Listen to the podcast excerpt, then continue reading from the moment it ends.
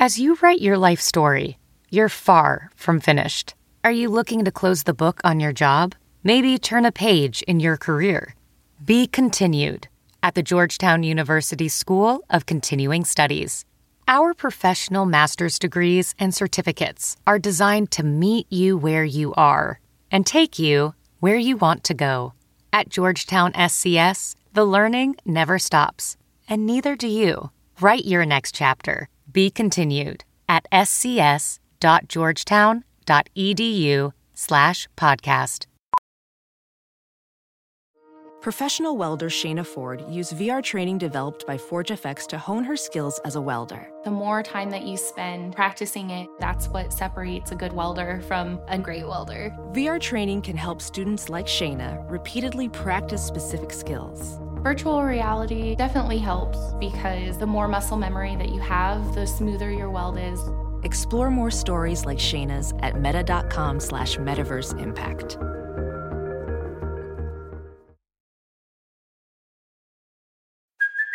Hey, it's Kaylee Cuoco for Priceline. Ready to go to your happy place for a happy price? Well, why didn't you say so? Just download the Priceline app right now and save up to sixty percent on hotels. So whether it's Cousin Kevin's Kazoo Concert in Kansas City, go Kevin, or Becky's Bachelorette Bash in Bermuda, you never have to miss a trip ever again. So download the Priceline app today. Your savings are waiting. Go to your happy place for a happy price. Go to your happy price, Priceline. CarMax is putting peace of mind back in car shopping by putting you in the driver's seat to find a ride that's right for you. Because at CarMax, we believe you shouldn't just settle for a car. You should love your car. That's why every car we sell is CarMax certified quality, so you can be sure with upfront pricing that's the same for every customer. So don't settle. Find love at first drive and start shopping now at CarMax dot com. CarMax, the way car buying should be. Hiring? With Indeed, your search is over. If you need to hire, you need Indeed. Indeed is your matching and hiring platform with over three hundred fifty million global monthly visitors, according to Indeed data, and a matching engine that helps you find quality candidates fast. Ditch the busy work. Use Indeed for scheduling, screening, and messaging so you can connect with candidates faster. Listeners of this show will get a seventy-five dollars sponsored job credit to get your jobs more visibility at Indeed.com slash match. Just go to Indeed.com slash match right now and support our show by saying you heard about Indeed on this podcast. Indeed.com slash match. Terms and conditions apply. Need to hire? You need Indeed.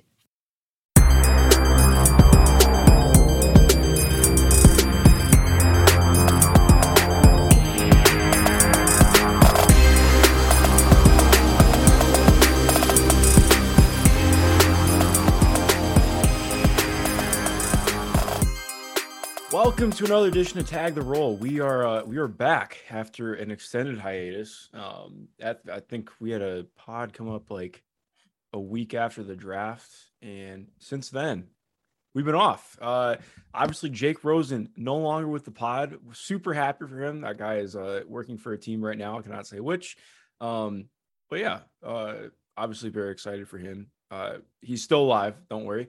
Uh, I am excited to be joined though by a good friend of mine, good friend of Jake's as well, who's going to be joining to help co-host the pod with me. That's Zach Milner. He was not, for, unfortunately, not a guest when we had Jake because our schedules never actually matched up. But Zach, how you doing, man?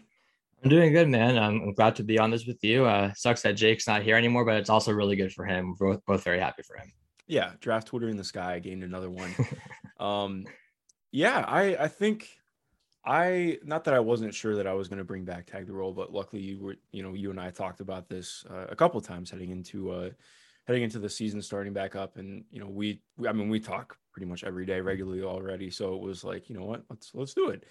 Um, the only thing that I I want to address sounds like way too serious. Just in terms of like actual change up with the pod format is going to be, we're planning on keeping it weekly. Um, obviously, you know, as things uh go on throughout the season, we might have a couple of like special pods after like a really big prospect matchup or something, um but right now it's looking like being weekly. We don't have a set day necessarily, but it will be routine. Um and the thing that we're looking to add and change up a little bit is we're going to involve more of the N B A uh, and talking not just about guys who are coming up as prospects, but who are still prospects in the N B A, the way that they're developing, playing out, um, particularly looking, you know, mainly at, at rookie scale players uh, who are in the league right now. We're not going to do that today. Today's, you know, pretty strictly just our college basketball uh, prospect primer. Um, but yeah, so be on the lookout for that. We have, we have a lot of really cool ideas for where we want to go with this. Is there anything you wanted to add, Zach? No, I mean, I think it's good to, to talk about those rookie scale guys um, in the future. Um, we've seen a lot of exciting rookies to start this year as well. But, but yeah, like you said, today is, I mean, we're not even going to touch on on Scoot and Wemby and those guys, just with the college basketball season starting up in a few days. We'll just do a little bit of college basketball stuff today, and then we'll expand into everything else uh, going forward. Yeah, I mean, first and most importantly, I can't really believe that it's almost here. Um, it starts up on the seventh. Luckily, like, there are not good games for most of the first week, respectfully. Like, it felt like last year, like the first day or two, we had some really good matchups. Um, we will once like week two or week three hit, but the first week is like, there's, it's a lot of like Utah Valley State versus, versus top ten performers. And like, no offense, Utah Valley State, that just does not do a lot for me in terms of what I'm trying to find um, or get a good gauge on when I'm looking at things. Like, I'm still going to watch it. I think you can still get a lot out of it, but in terms of seeing prospects play prospects, it makes it uh it makes it interesting. Yeah, and and, and next week, um, second week, we have we have the Kentucky, Michigan State, and then we have Duke and Kansas in the Champions Classic. So I think we started off with something like that last year, but it's going to be second week this year. Yeah, yeah, definitely. Well, I I mean, yeah, first way first way we can start with this, we're going to talk about the freshmen that we're excited for. So more like talking about guys who are, are likely going to be one and done. Um, Because as Zach mentioned, we're we're not going to talk at all about the Thompson twins. We're not going to talk at all about Scoot or Wemby on this pod, because I feel like those four guys, and we'll obviously have stuff on them throughout the year, but those guys are getting highlighted a lot already. It's we, we want to talk about some of the guys we're excited about who uh, there will be like more quote unquote like sleepers, uh, but more just guys that um, we think could really be interesting in terms of how they could impact the draft class this year. So Zach, I'll let you kick off. Who is the, who's the guy you want to start off with? Yeah, well, I mean, this isn't a sleeper or anything, and he, he will be a, a, a lottery level guy. But I mean, Nick Smith is someone that I'm I'm really excited to watch this year. I think Arkansas as a whole is, is just going to be really fun to watch. But this really talented offensive player, three level scorer. One thing I really like about him is his touch. I mean, I'm not a hundred percent sure, like if I can say he has like elite or best touch in the class, but I think he's going to be up there this year, and it wouldn't be surprising at all by the end of the season if he does have the best touch out of the guards in this class. And um, yeah, I mean, the change of pace is really good. Impressive passer, can make a variety of passes, but overall just a really talented offensive player. Yeah, I admittedly, outside of watching Team U S A and uh, um, uh, Hoop Summit, I have not seen much of Nick. Uh, that's just somebody who I have more of a blind spot on. Everything I've seen, I've really enjoyed, and I understand the player completely. And mainly, I just can't wait to watch this Arkansas team, because I think, uh, I don't know where you're at with this. I feel like there's going to be a, like, obviously very talented.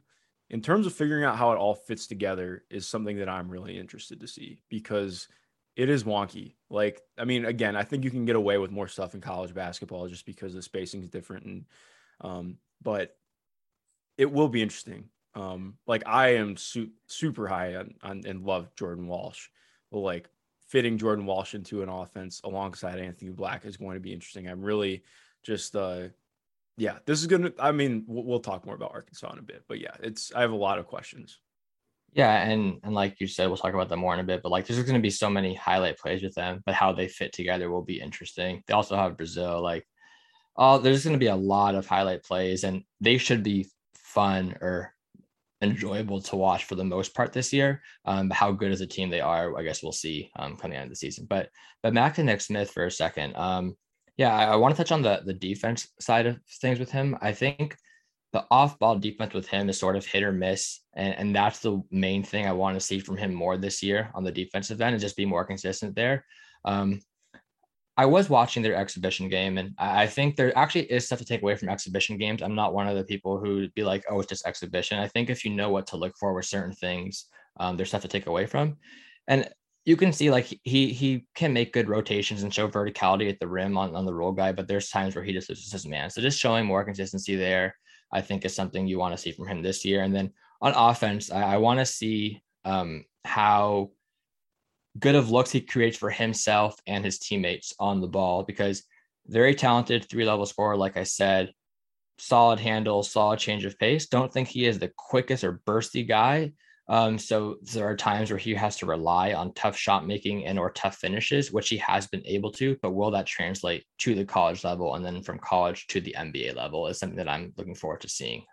Yeah, no, definitely. Um, I'm excited to see that as well. Um, I'm going to carry that into a guard that I'm really excited about. And I will say he's a little bit more of a sleeper. This is somebody that our uh, good friend uh, P D Webb wrote about.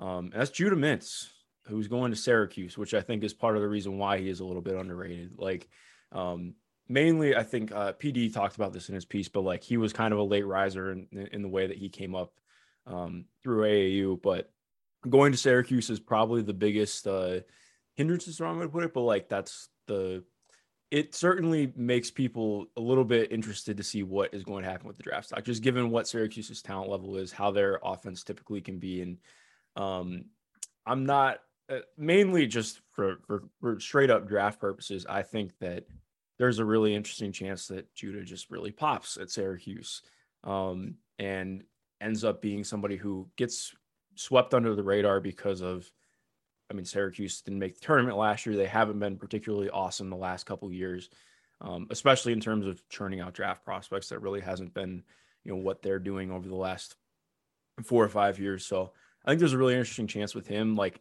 just the super, like he's obviously he's not Malachi Branham. I, I don't think anybody is Malachi Branham because Malachi had a pretty wild jump last year from looking like, like he, he had a solid first month as a, as a true freshman who was starting games at Ohio State, but then they had the COVID break and he turned into a college superstar. Like that just doesn't happen all the time. But in terms of looking at guys who could be taking like kind of a similar, like, all right, if, You, you know, various, I think Judah's farther along on his shooting trajectory than Malachi was last year because Malachi, like, I'm biased because I live, you know, twenty minutes from where he played high school, but like Malachi just didn't really shoot threes a lot in school. He played at, at Saint Mary's and Saint Mary's. He played the four a lot. Like they were a smaller team. He was always more of a mid-range guy. That grew for him this last year. Judah's kind of in that same boat of like, he's always been much more of like a craft based, um, in between, I mean, inside the arc, uh, get into his bag type player rather than somebody who's shooting a ton from outside the arc. If that changes, I think that really changes how he gets viewed as a draft prospect because I personally really like his game. Um, I know combo guard is not for everybody, but to me, he's a very interesting player. I think the de- obviously the defense is going to be, um, that's something that's going to take time to develop from him because I don't think it's particularly awesome right now. Um, but yeah, in terms of just having, especially with where the N B A is going, playing a lot more three guard lineups. It's not every team doing that, obviously, but I think you see more teams willing to do that. Um, having the shot really fall in for him and become something that he can get to regularly uh, on variety is going to be huge to, to opening him up, up to being even more of a prospect than he is right now. Yeah, I agree. And, and with, with the shot and the shooting volume, like you said, from three, is there a specific thing that you want to see? Like, is there a specific number you want to see him shoot per game? Just like, it's probably not the fairest to assume to assume that like he's going to have this huge jump already right from college. But if you see some kind of improvement from there to college, you can make another assumption that there will be some coming to the N B A level, right? So is there something that you want to see with the shooting volume specifically? Yeah, I want to see mostly like four. Ideally, I think just to like hedge my bets, I think I would say four per game would be ideal because he was only like, if you just look at like, at, at, I'm trying to remember, was he E Y B L? I think he was either, yeah, I think he was E Y B L. I don't think he was U A A. Um, but like his, uh, I actually, I'll pull it up on Cerebro right now just so that I am sure. But if I remember correctly, he was only taking around like two per game, which is like this, that's just not enough. Like I want to see him taking four or five, especially if he's going to be somebody who is, uh, you know, actually running ball screen offense, like they're going to, he's going to need to take more than two threes per game. Um, so yeah, ideally like around four or five. Yeah. I, I think like you had the, the, the Branham comparison, a lot of the stuff around Branham last year was his three point volume as well. Right. And, and looking at Branham, like, I think he only had, he only had like three or four games or he even shot five threes total the whole, like in the game, the whole yep. season. So seeing that kind of volume is always nice to see, but even if it's not to the highest extent that you want, just seeing some improvement from where he was now, where he was before college to end college would be promising, because maybe you see more going into the N B A. Another question for you, though, is since the Syracuse defense, they're going to play a lot of zone. It's obviously, they actually haven't played like one hundred percent zone recently. I think we'll see a little bit of man mixed in here and there, but definitely not a lot. But where do, what do you want to see from him on the defensive end this year? Just like knowing they'll be in a zone a good amount of the time.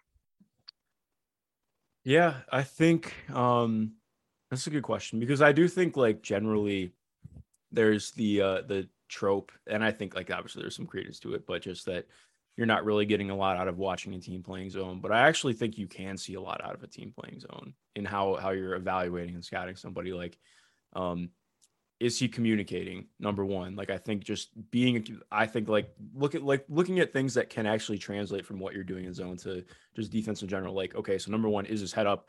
Are his arms out? Is he communicating? Uh, is he reacting quickly? Like, is he moving his feet well? Um, what's his positioning like? Like, it's all minute stuff, but those are things that I think you can look at and be like, okay, those are things that are going to matter at the next level, even if you're not necessarily playing zone all the time. Um, And then screen navigation, because I think that's gonna be that's gonna be the biggest one for him right now. That's kind of where I'm at. I don't know if you felt the same, but you know, going back and watching him, I'm like, oh yeah, he's like again, like kind of in. He's really good navigating screens as a ball handler, not so much as a defender. Um, so I am interested to see how that plays out. But I I do uh, especially too, like he's not the the bigger issue for him is less that he's like small in stature, more just that he's kind of rail thin right now. I think he's listed like one seventy-five, one eighty, and that looks about right. Like he's got a pretty strong base, but he's very skinny up top. Um, like honestly, not the same, but like kind of like Blake Wesley last year. Um, so I, I I do think that a limit like makes it harder for pathways for him to really play more like wing at all. So it's like really kind of more of a true two guard. Got it. Yeah. Do you, do you have anything else to say on on Judah? Do you want to move to uh? to Jairus? Yes. So this is this is the player that I'm most excited to watch in college basketball this year, just in general. Um, like just to get my bias out of the way. Like I I I told you to that I wanted you to watch Jairus because I wanted to talk about him in depth.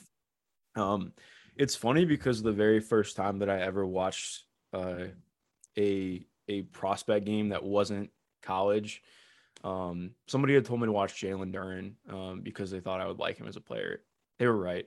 Um, but in watching that game, it was Montverde versus I M G, I think in twenty twenty-one. And so you get to see, I think that was Jairus's junior year. And, uh, cause he played for I M G, and in watching him, I was like, okay, he's athletic and I'm not really sure what else is going on here. Um, and then this last year, like obviously there, there had been like flashes of stuff. Like he could handle, Um, like he could get to places to shoot. Um, it just, you know, the, the actual shot wasn't really going in. It didn't look awesome. He was clearly a fluid athlete, um, had like some passing flashes. Uh, but it was more so just like, okay, we see the tools, but I'm interested to see how the game comes along. This last year, he had like a really just pretty massive leap in terms of his overall feel for the game. Um, just his, his fluidity as a finisher really improved. Um, His jumper is still not amazing, but I still think that it's it looks drastically better. Um, you can really see the idea of become hum, of him becoming just like an incredibly versatile front court player. I don't know if I would necessarily say that he's like I think that there are like star pathways for him for sure, but it's more so like this guy could become a like borderline all defense type guy depending on how he develops there. Can like I think that he shows a lot of interesting stuff as like a as a rim protector, as a switchable guy. Um, being able to play multiple coverages, playing multiple positions, and not just being versatile, but like being good at doing those things. Um, so to me, Jairus is like, he is the most fascinating player in the draft, especially with him going to Houston, a place that I think tends to develop guys pretty well. Like I'm, I'm very excited for him.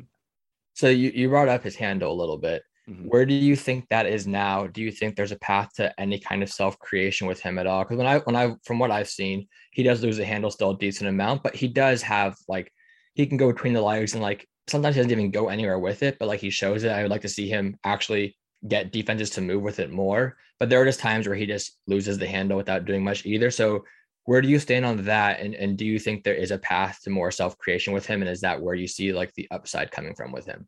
Yeah. So to me, that's where the upside is. And can his handle develop a little bit more? I know traditionally that's not something that we're going, like it's, it just is harder to develop a handle out like that.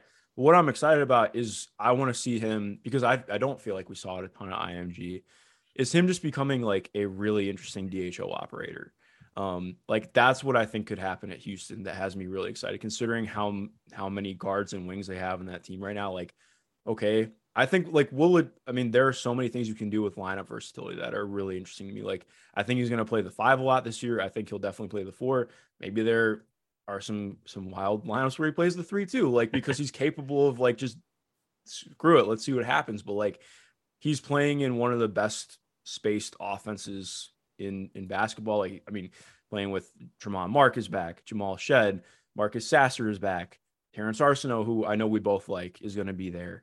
Um, like they lost, it's interesting because they lost more, like Josh Carlton, Fabian White are gone. At least I think, I'm pretty sure Josh Carlton's gone. I know that Fabian White is gone for sure, um, because he had like a small time with the Lakers. But point being, like, there's a lot of stuff, like he's being plugged and played right now to to be, uh, I mean, this is arguably one of, I mean, Houston was, I mean, they went thirty-two and six next year. So not that I think this team's actually going to be better, but in terms of like overall talent, this is a really talented team. And I think that there's a, a lot, like if they're hitting their, their highest heights, I think it is because Jairus really, um, really pops.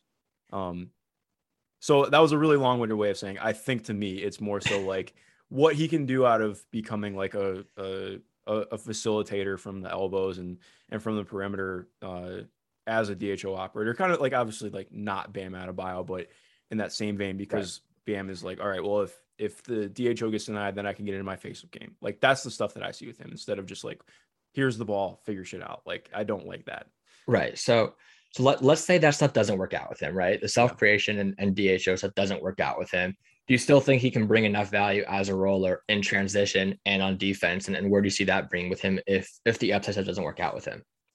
Yeah, that's another good point, because I – what makes it fun too, like I am interested to see how, because this team, they, they like to play fast. They had the fourth best defense in college last year, and I think they're going to be right up there again.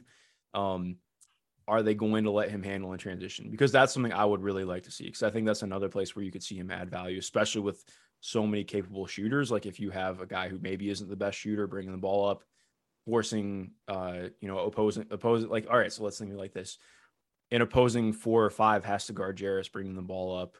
Okay. Well, that opens up a lot of backdoor cuts. That opens up just more for him to see. And I, I do think like, to me, the playmaking vision is the thing that stands out the most with him as an offensive player. Like I think that it's very clearly there. Um, and that's stuff that I think that they'll tap into. Um, so yeah. The, And just the, to just to oh, yeah. chime in for a sec quickly though, but like the hope, like you were saying, the hope is if they have a big on him, there opens up stuff for backdoor cuts, or even he's quicker enough to, to beat the big off the dribble. Hopefully, yeah. If they have a smaller guy on him, he can use his strength and stuff, hopefully, to get to the rim. But yeah, like with you bringing up the passing, right? I, I think with him, something that really stood out with me is he makes his decisions really quickly. I think the decision-making sometimes isn't the best, but with how quick he made, he makes his decisions is, is really impressive, whether it's on the, on the short roll, quick kick to the corner, or even the second he grabs a rebound, he's looking up to hit a hit ahead pass to get transition started instantly. I think that it's the, the quickness of his decisions is one of the things that stood out to me the most with his passing. Yeah, no, I totally agree with that. And I think what's, uh, what's interesting with him too is, uh, I feel like the more that I've I've learned and like been around the N B A, the more I've understood that there's some, maybe saying stubbornness is the wrong way to put it, but I think coaches really like having guys who can do like one staple thing that they know is going to work all the time.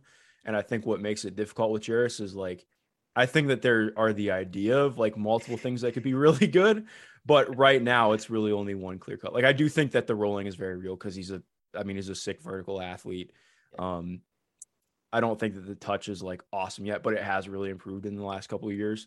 So I'm interested to see what that looks like. Um, but yeah, I think that's, that's more so what makes it like, I kind of really want to see him. Like to me, the handle developing out is the thing that I think I need. I want to see the most this year, or maybe like, I mean, if the jumper is what really develops, then that creates a different pathway too. So it's like, That's what, yeah. yeah, he's very fun. I was about to ask you, was it, was is the handle or the shot what you want to see more? But it seems like you just answered that. So yeah, I still, so I mean, it's an interesting question because I feel like if the, if the shot really develops out, like let's say he shoots thirty-six, thirty-seven percent from deep on like four or five a game, which I don't necessarily think is going to happen.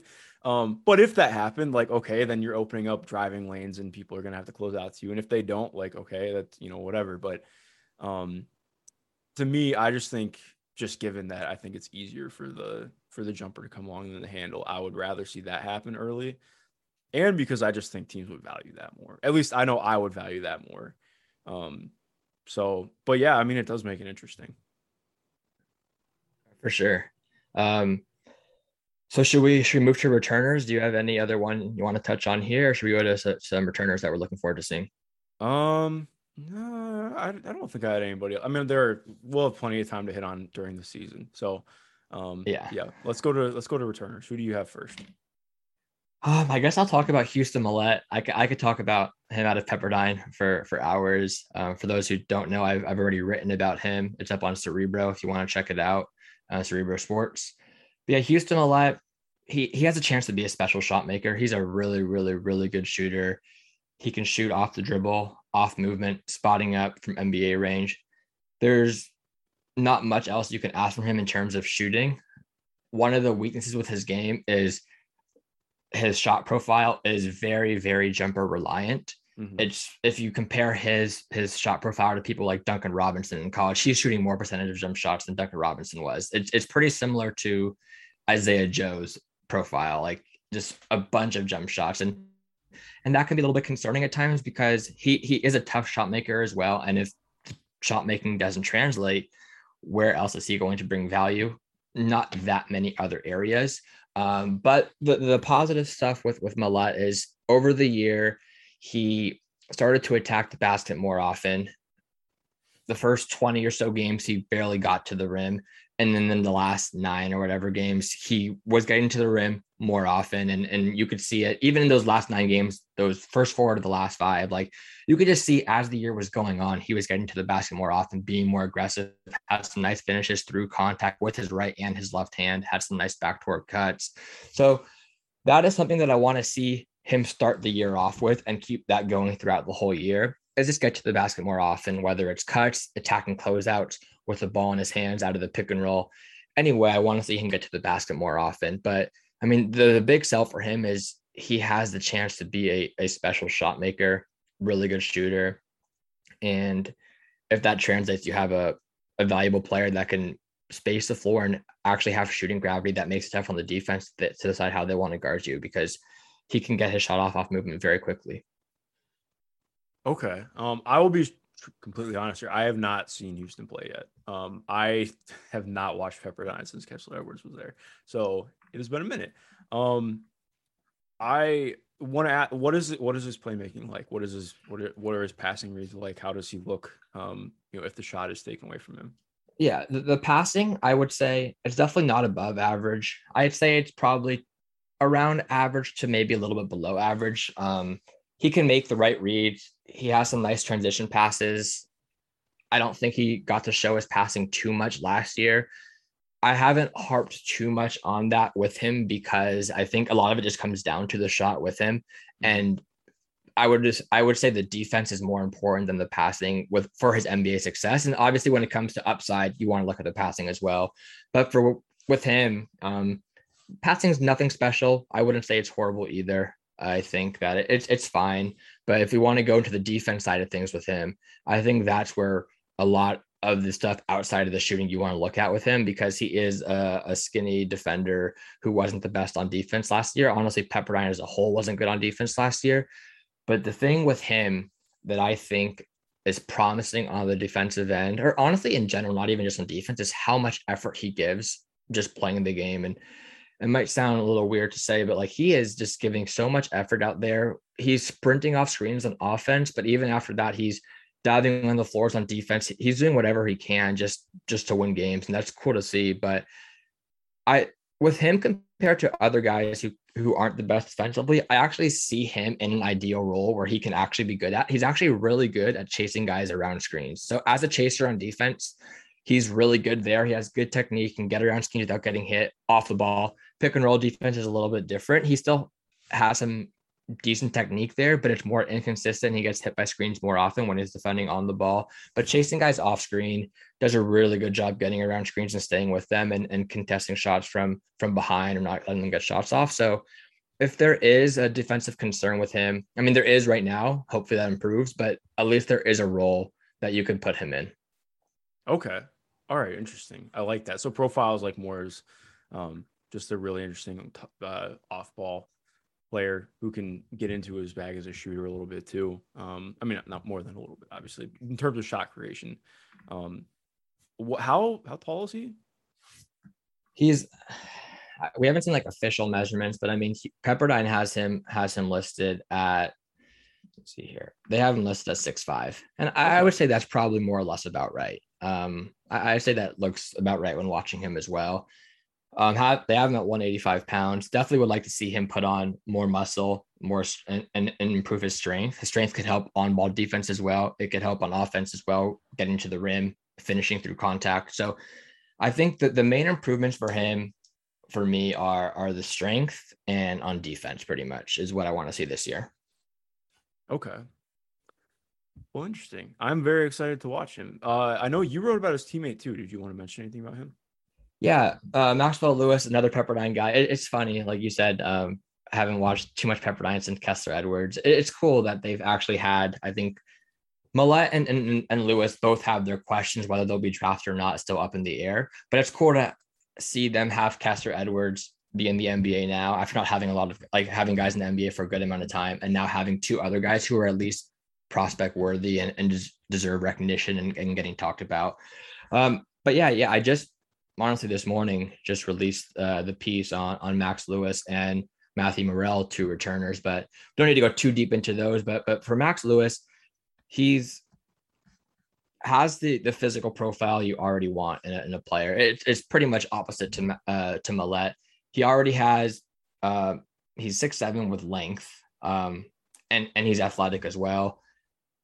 Does a good job getting his hands in the passing lanes, turning defense into offense, has explosive dunks. He has that kind of profile, really good shooter as well. The question with him is it doesn't always impact winning, or there's times where he'll catch the ball with an advantage, but he'll hesitate on his shot or a drive or a pass and lose the advantage. And then they're at that. And then his defense, while he's good at getting in the passing lanes and has good steal and block numbers, it's still inconsistent. He can get beat on the perimeter at times. So there's a lot of questions if he can put everything together, but if he does, I think he actually honestly has first round potential if he puts everything together, but mm. that's, that's still the question. And he, he missed the beginning of last year with waiting for N C double A eligibility, missed the end of last year with a wrist injury. So didn't even play that many minutes last year. I think it wasn't even, he didn't even play five hundred minutes total last year. So I, I want to see how he looks throughout this whole year. Okay. All right. Good to know. I'm very excited to watch Pepperdine. Um, I, you know, regardless of what Bob Huggins thinks, I do enjoy watching W C C basketball normally. um, I just didn't watch much of Pepperdine last year, but yeah, I, they'll be fun, especially too, like Saint Mary's is in an interesting place. Um, just seeing how this whole conference is going to shake out, especially with Gonzaga being as good as it's going to be again. It's going to be fun. Yeah. And back to that for a second, but like, I don't, it, it's, it's hard to, to watch too much Pepperdine last year, right? When they don't have anyone who's, like they have two intriguing, they actually had a third freshman who I don't think is much of a prospect, but he's a good player. But like, you don't expect Mallette or Maxwell Lewis to come out as one and done's either out of Pepperdine. It's just not likely. So yeah. you, most people aren't in a rush to go watch Pepperdine from that kind of perspective either. Yeah, no, exactly. That's a fair point. Um, well, yeah, let me get into mine. My, my first guy, um, the team that I did watch a lot of last year, even though they weren't very good, Florida State. Uh, I am excited about Matt Cleveland. Uh, Matt was somebody who actually, when Jake and I did our first episode of the pod last year, I had Matt as somebody who I thought was um, being under talked about. Is the wrong way to put it. Like obviously he was a he was a five star, borderline five star going in, um, and I didn't feel that he was under or overranked. Um, had a decent year at Florida State, but kind of a rough year from a prospect standpoint. Um, I think he was kind of a fringy first round guy coming in. The shot really was not there. Um, Florida State just had a kind of wonky year overall. And um, you know, I mean, John Butler ended up going undrafted and is currently with Portland, if I remember correctly, on a two-way. Um, so, like, yeah, they they just had Florida in terms of prospect status last year. I thought it was just a really weird year for Florida State. Um, Matt was kind of in an odd role of being somebody who's not really a great spacer, but has some handle and a little bit of burst. And uh, like he, he generally sees the floor pretty well, has good passing flashes.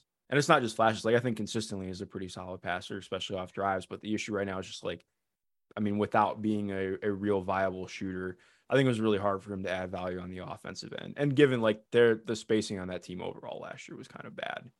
Um, I do think like de- defensively, like he's got a big wingspan. He's again, like kind of in a weird mold though, cause he's uh, obviously different, different athletes, but he's kind of in that Keldon Johnson, like being six, five, six, six, but kind of a four mold, which is again, just, I think a little bit tougher to find. Um, like I think the teams tend to like, not that they value that less, but I think that they find it harder to value undersized players at a position if they're not like outlier good at something. Um, but I still think like very much so, like if he develops his jumper to even being like league average, I think he's very draftable and interesting and worth betting on. And I imagine that it's better than it was last year. Um, just because I think it, Dope. yeah, I mean, yeah. And I feel like Florida State normally has a pretty good track record of like developing guys as shooters. Like Leonard Hamilton is good at that shit. So I trust that Matt's going to look even better this year. Like I honestly, I would have been comfortable drafting him last year, um, but understood why teams didn't. So I think he's somebody I'm really interested in this year. So, so what do you think his, his optimal offensive role is, considering the shot isn't where you want it to be, but he has some passing and, and ball handling skills and all that kind of stuff, um, but not like the best burst either, right? So, so where do you expect his optimal offensive role to be, um, even if the shot improved just a little bit? I th- see that's that's what's hard. Like I think because again, like he's like he, at least in my opinion, maybe, maybe again, like that. See, that's another thing that's interesting too. I felt there were times last year where he, not like he is a good athlete, but he feels like a segmented athlete, if that makes sense. Like there are areas where his game really pops athletically and then areas where it doesn't. Like he never really, like he can look like a different athlete in different um, scenarios, um, which I think that, that stands for anybody. But like, I felt like that really stood out a lot with him. Like he's not um, like, he can definitely hit like above the rim, but not typically with the ball in his hands. Um, and I just, uh, so I think for me, it's going to be more so like, can he be a little bit more fluid in some of the stuff as a ball handler this year? Um, I really do think for me, if the jumper doesn't get there, I do think it's a lot tougher to see him as a, as a, as a really good prospect, just because I don't like, if he were six, seven or six, eight, I think I would feel differently because you could envision him being more of like a small big. Um, but just by nature of being six, five, six, six on a good day, I do think it's a lot tougher to, to see him without being a, like a, a pretty solid shooter. Yeah, no, I, I agree with that. And then going to the defensive side of things, don't think he's bad there at all. Mm-hmm. Feel like I watch him. He he's smart, knows when to dig um, on drives and, and good with rotations and, and can do some stuff at the rim. But I feel like I always find myself wanting a little bit more out of him on defense. And maybe that, maybe that is because I'm a little worried about the offense and that has something to do with it. But even just looking at his numbers in Florida State compared to like other guys like, like Scotty Barnes or Pat Williams or Vassell, like his numbers for a defender, like he's not, I don't think he's on like, obviously not on Vassell's level as a defender, but like his, his stock numbers with steals and blocks are obviously lower than those, theirs as well. So I'm sort of interested to see if he can give us more on the defensive end as well. Don't think he's bad there by any means, like I said, but I always feel myself wanting a little bit more, and, and we'll see. Maybe I don't want more if the offense comes along more, but I do think one of those needs to show a decent amount of improvement, but he does, ha- he's still an intri- intriguing returner for sure. Yeah, definitely. He's like, especially like talking about defense, I feel like he was very much so a, uh, like do your role guy. Like he can, he's good at like, he was, I thought he was good at doing what Florida State asked of him, but in like you're mentioning in terms of somebody like Scotty, like he was, I mean, he was pretty clearly just doing his role. Like there were like moments where he could do stuff and help that I thought were good, like you mentioned at the rim. Um, but it was mostly like playing kind of within himself without really doing a, a whole ton of like delving in and really being a, a game changer outside of the scheme, which that like, like, like you're mentioning, I think that's the kind of stuff that you would like to see for him. Um, But yeah, so I think like it's just interesting because there are there there are obviously a lot less pathways for him than I think there are for Jairus. But that's, I mean, that's going to be for anybody because Jairus is just kind of a really interesting archetype. Um, but yes, I'm I'm in. I, I think we're in the same same page on this one. Who's your next guy? I mean, I'm, I guess we're gonna go back to the the the W C C. Um, and I mean, we, we talked about them a little bit earlier, right? But yeah, when you brought up Gonzaga, and and I think Julian Strawther is someone who, I mean, he fits exactly what I've loved. Like, I mean, there there are different kind of archetypes that I like, but but the bigger shooters is something that I've I've always loved. I, I loved Cam Johnson. I liked Corey Kispert a lot. Um, and and I think it's funny because Strawther and, and and Kispert, obviously both at Gonzaga, played together, but I can see Strawther following that kind of path that Kispert had.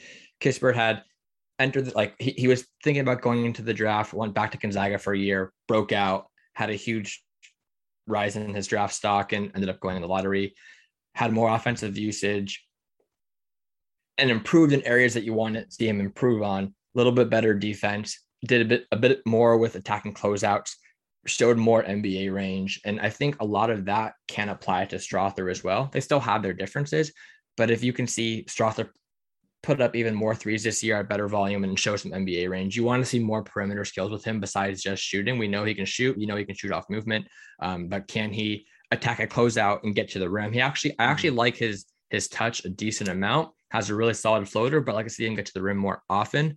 So can he do that? Can he even have a one or two dribble pull up against a closeout? I don't think he is to the same level as Kispert was on defense. I think Kispert was just a really, really smart defender.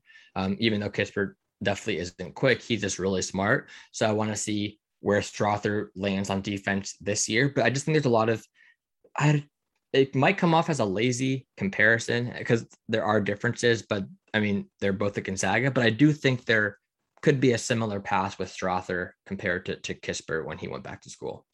No, I totally see that. Like, I think that, that that makes sense to me, especially like you're mentioning on the defense end. Like, he's a guy that I would really like to see. I, I mean, I haven't seen any team pictures from Gonzaga, but he's somebody I hope has put on weight a little bit, um, especially just given that he's probably going to be more of, like, ideally a three at the next level. Um, so that would be interesting. But I agree, like like you mentioned, especially early on in the season, like when they played Texas, I think that was probably, I felt like that was like the height of like Julian Strawther twenty twenty-two draft prospect. Because he was awesome in the Texas game, if I remember correctly. Um, but I would have, I would have drafted him last year. Like if he left, oh, I, honestly, yeah, I, I honestly thought he even like could have been like a, a late first this past year. Like I liked him a lot last year. But I also wait one second. I not the Texas game, not the Texas. He was bad in the Texas game. I meant the Duke game. It was the Duke game where he hit his he hit his pinnacle. Uh, so go ahead. I just had to correct myself. Oh no, for sure. But yeah, no, I, I think that I would have definitely drafted him last year. I would have considered him at the end of the first, even if not taken there, like second round, one hundred percent. I wouldn't even question it. Um, so I was sort of upset to see him go back to school, but I understood it. He can have that kind of rise that, that Kispert had, and, and maybe he can go into the top twenty. And he might have not even gotten the feedback of the end of the first round. I would assume he didn't because he went back to school. So even if he gets to the end of the first round this year, I think that's a successful year for him. But yeah, I think the defense, um, not as smart as Kispert on that end, but also when he's chasing guys around screens or put into pick and roll, he's not really good at getting through over under screens either. He gets caught up there as well. So yeah, just seeing improvement overall on the defensive end, finding the optimal role for him there, along with improving the offense, whether it's shooting more, attacking closeouts more, maybe showing some more on-ball stuff. I would assume, um, he's going to do well in transition this year. Um, that's somewhere our Kispert was also really good at. And I think just Gonzaga in general, players coming out of Gonzaga just understand how to space the floor in transition. And even in the half court on offense, if you go watch, if you remember Kispert's rookie year, even when the shot wasn't following in the first twenty games or so, he just knew where to be on offense, and, and his cuts would open up shots for teammates, or he'd get the ball and cut. So I, I like people coming out of Gonzaga just for knowing. It seems like they always know how to play the game, um, and, and that's always something that I like to see. Yeah, uh, Kispert's just remember Kispert's rookie year was Rui's year, right? Wait, sorry, one more time. Kispert's rookie year was Rui's year, right? Rui's draft year. Oh, you mean his his freshman season, or yeah, yeah, yeah. Um, or yeah, yeah, freshman. Gosh, rookie. Jeez. I think it was. Off the top of my head, I don't remember that off the top wow. of my head. But I, I would, I would. What are I you even think... here for? Um, no. uh, let me, let me, I would, I, I would I think to... so. I would think so. I, I would think, think yeah, they I'm were there sure at the same time. Yeah, cool. They were there at the same time, but yeah. Well, anyways. Yeah, I'm now I'm just thinking about Gonzaga's roster. It's wild remembering how many of these guys are coming back. Rasir Bolton's like older than I am, and he's still playing college basketball. uh, funny, funny enough though. Like Rasir, if Rasir Bolton was six five, God, that would be awesome. Um, he's still a really good. I love the. That's my it's my, my favorite thing is that this guy. Yeah, dude, if this I guy was two inches that. taller. Every time we watch, I, I watched Gonzaga last year. I watched Rasir Bolton. I'm like, if he was six five, find a way to get drafted. But yeah, he's just he's just too small. But like, yeah, dude, shit, we get to watch Anton Watson pass up shots, but play really good defense again. Like, it's gonna be great. Also, very random. I love the Efton Reed pickup for them. Um, he had a kind of, I mean, L S U was weird overall last year. Like they were good, but that, that was a weird team. I'm interested to see Efton there. I think he's kind of a different big than they've typically had. So I'll be yeah, fun. It'll be different. I'm a little worried about their defense compared to recent years. Obviously, I mean, that's not some bold statement. They don't have Chet this year, but yeah. I, I do think that there could be some like some closer games than you're expecting from previous years. Cause I mean, they've been so dominant the last couple of years. I don't think they'll be up to that standard this year on either end, honestly.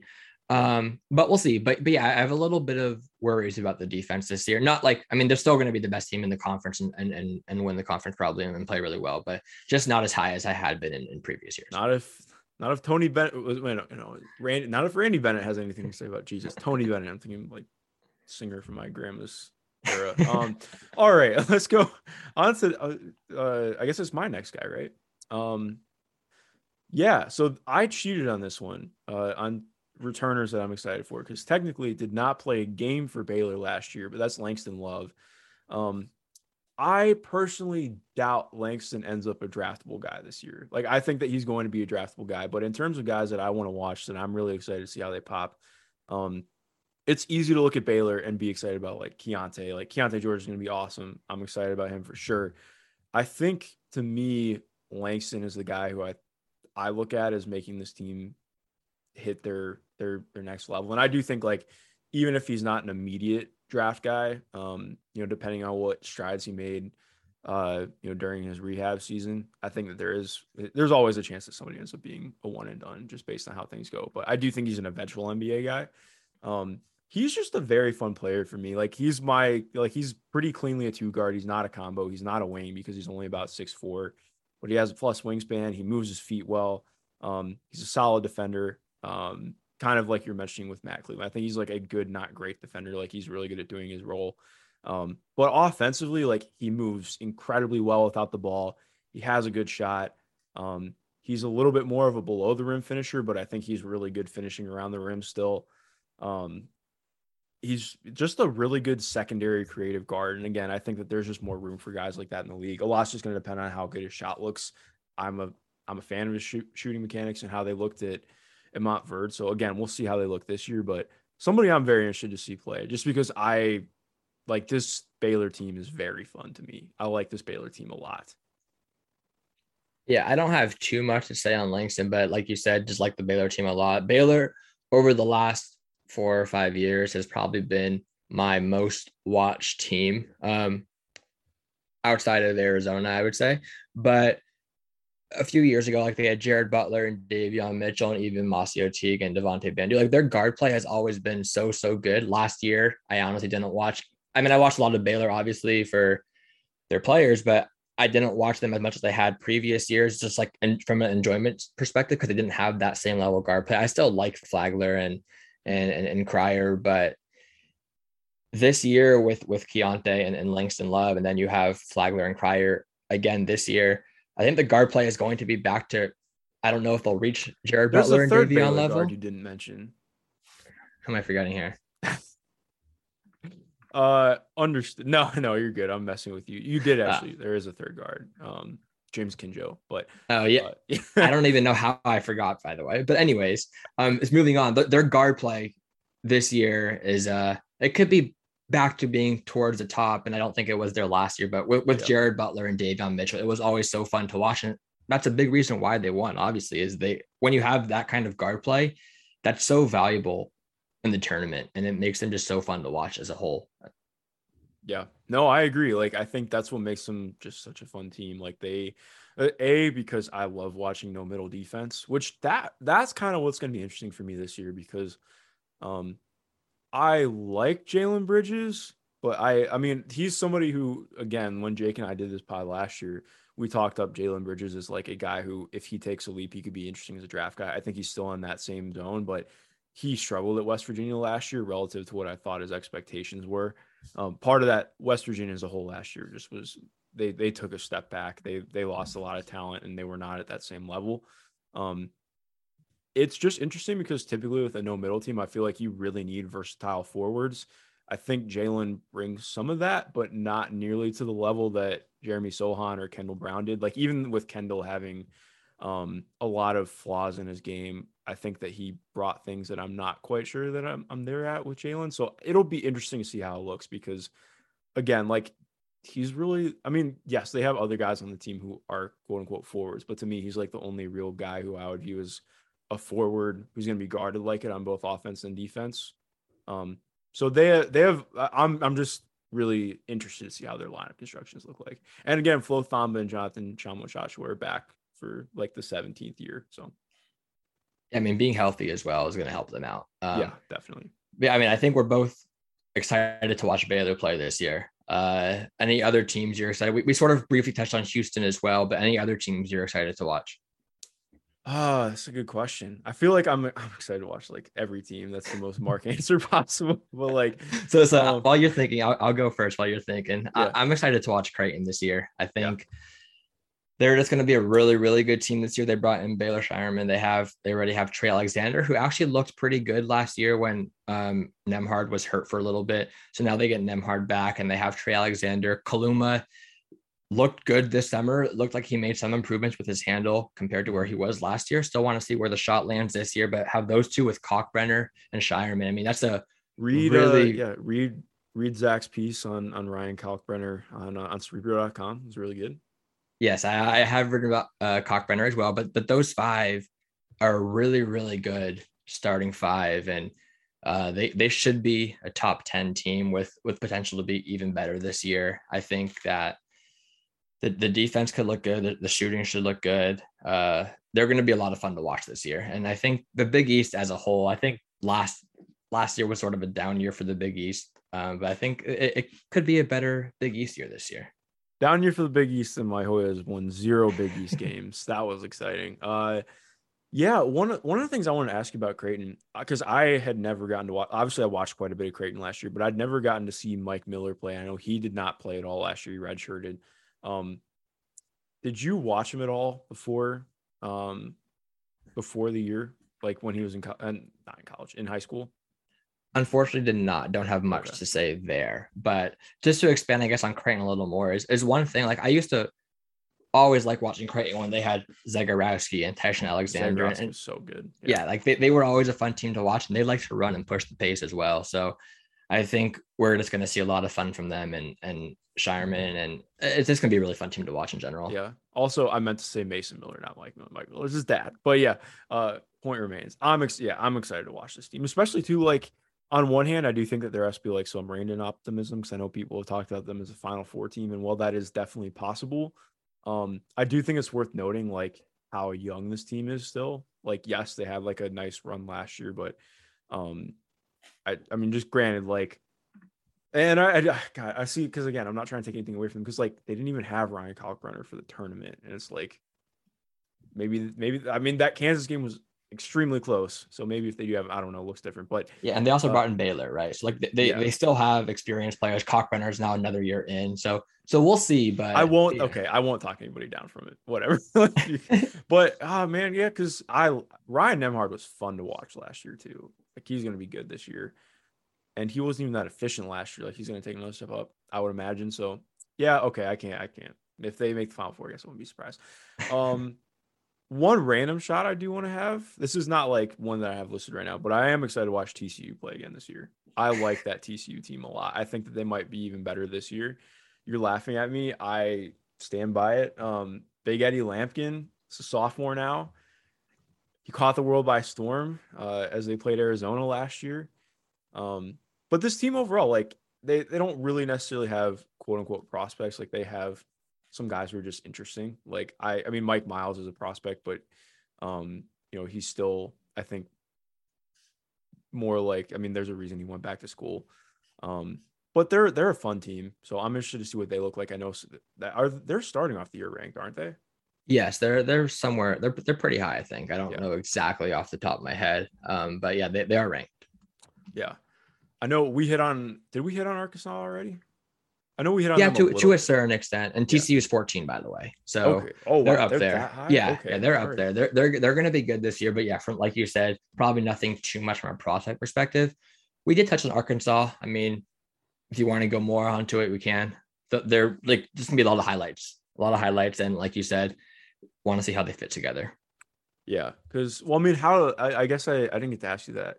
How do you feel about the idea of Anthony Black and Jordan Walsh playing together on offense? Because I feel like obviously they're not the exact same player, but in terms of um, making them work together, obviously like they're staggering their ways to make that work. But how do you feel about that fit? I'm not sure. I, I was going to bring up how they had Jordan Walsh coming off the bench, and like it looks like they're going to go with Anthony Black more to start and then bring Walsh in after. Um, Yeah, I'm not sure. I, I, like you said, it'll be interesting. I'm not one hundred percent sure how I feel about that now. I'm sure I'll have some more like definitive thoughts for you after we see it for a couple games or anything. But what about you? What do you think there? I'm interested just because considering neither of them is really a shooter. Uh, and I mean, Jordan will take shots, uh, but Anthony really just doesn't shoot from three at all right now. Um, and not that that's everything, but I do think like just in terms of playing two wings who are at their best playmaking for others, um, It just, it just makes it interesting. So I'm I'm very excited to see what that looks like. Part of me, like, I kind of wish that Jalen Williams was still on this team just because I think that it just raises the funk meter that much more, and I enjoy watching weird basketball. Um, but yeah, this team this team goes hard. So I'm very excited to watch them play.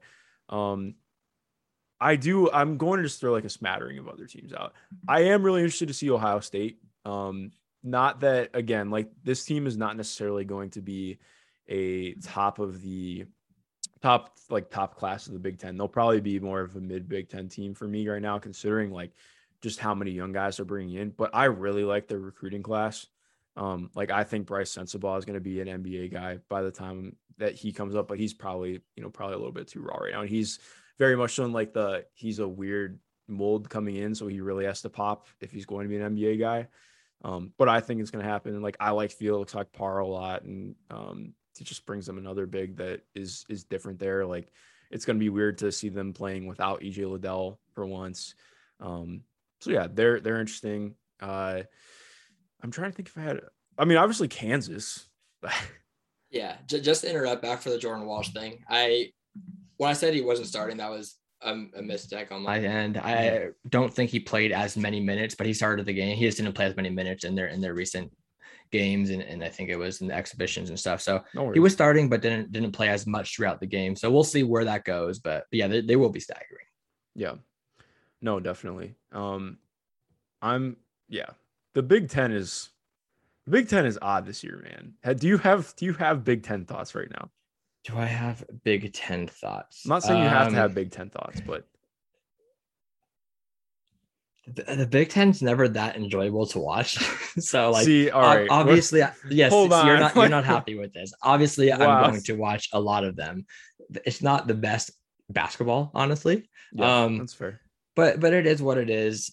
Obviously last year loved watching Purdue. They were a lot of fun to watch. So don't have any complaints there. Um but yeah, we'll we'll see how this year this year goes. Um, nothing on the top of my head, honestly, of, of how, who I want to see the most in the, in the conference, but yeah, I mean, obviously we'll be watching them. So, um, I think one last thing I wanted to ask you about, how do you feel about Duke headed into the year?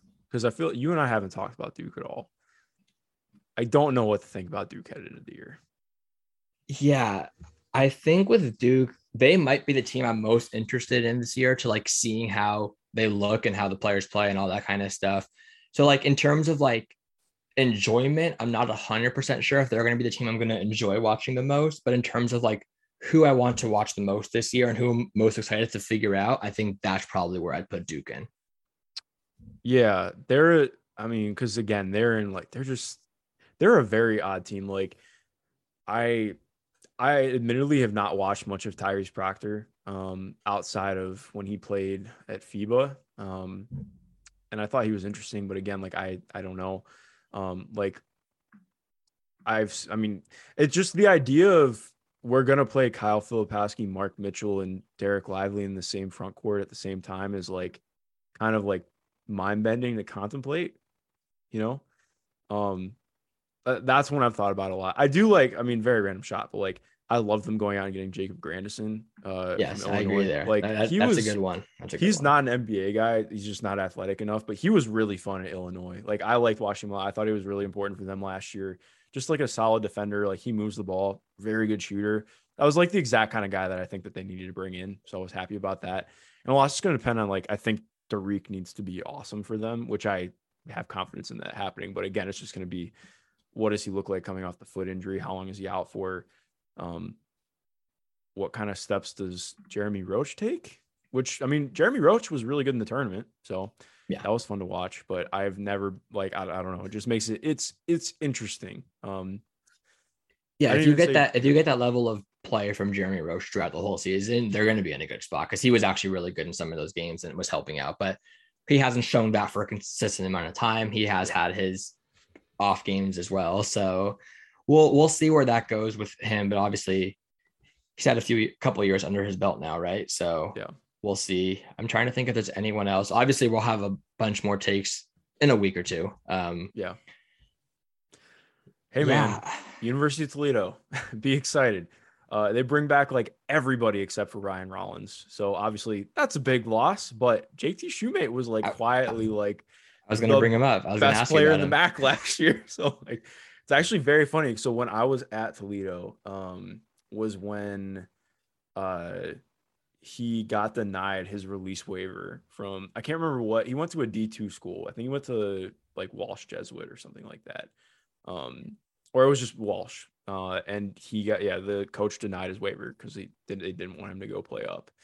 And, uh, and then he just turned out to be awesome last year. It's been like, this is probably for people still listening, this is way too much M A C basketball for you. I don't care.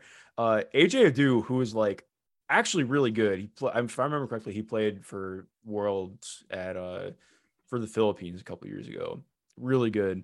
Um, is supposed to have been their starting big like three years in a row and has had a season ending injury, like two games in the season every single year. So they ended up just playing like, okay, fuck it. We're going to play somebody six, seven at center and just go crazy with the spread offense and pace. And our defense is going to be kind of mid, but uh, they're watching their defense has been an adventure, but they, I mean, they legitimately just, I think what they, they were close to like the highest three point attempt rate in, in the country last year. And their offense was just really good. Like, so it's been fun because I got to watch the Ryan Rollins experience like happen, um, which was very cool. So yeah. Yeah, I'm just surprised we've gotten this far and you haven't brought up Terrence Shannon Junior, to be honest. Well, I I, I will be honest. I am, when you talk about Big Ten basketball, I that that Illinois team is funky to me. Like a lot of a lot of changes from last year as well, right? Like Granson's gone. Weird. They don't have Corbello. Like it, it's a lot of a lot of changes from last year. So um I just, it'll be interesting yeah, to see how they play. Yeah, I mean, hold on. I'm pulling up their roster again just because I I mean, I haven't watched any of their ex- exhibitions, which probably would help. And I, maybe I should dive in, but like, I think the idea is Coleman Hawkins really takes a, takes a big step this year. Other than Terrence, like I, I mean, I still like Terrence a lot as a, as a potential prospect. As you know, I've, as you said, I've tried very hard to not bring up Terrence Shannon Junior Um, always going to have a place in my heart, but like, I think to me, Coleman is probably the best prospect on the team right now. Like if he, cause he looked more athletic this last year, which was an issue for him his first year. He wasn't really up to par athletically. And I think, you know, getting in the weight room and just like getting accustomed to being in an N C A A environment, like got him more prepared. I think this year, if he really is able to take a step, especially with his outside shot, like there were times last year where I felt like he was probably the, their best decision maker and, and passer just because Corbello can be like that's a that's a roller coaster sometimes. But um, yeah, now we're we're like, I mean, we may as well talk about Rutgers at this point. No, just kidding. But I mean, uh, one last thing on Illinois is that they do have Sky Clark now, and also R J Melendez um, had some flashes last year, so we'll we'll see how that is this year. But yeah, we're, we're probably just going too too deep now, and this wasn't the plan. So this might happen a, yeah. a decent amount, but it, it's that's okay. okay. It's okay. We'll. T- I mean, sometime in, in the middle of January, we're going to be talking about Paul Mulcahy at twelve thirty-one in the morning, and people are going to have to listen to it. So, um, well, Zach, this was awesome, man. Uh, to everyone listening, thank you for listening. If you have not already, be sure to go rate and review us on Apple Podcasts. Follow us on Twitter at Tag the Roll. We're going to be active from now on. Uh, college basketball is is just about here, which is still wild to say, and uh, we're excited for it. So. Tap in, and uh, we'll catch y'all later.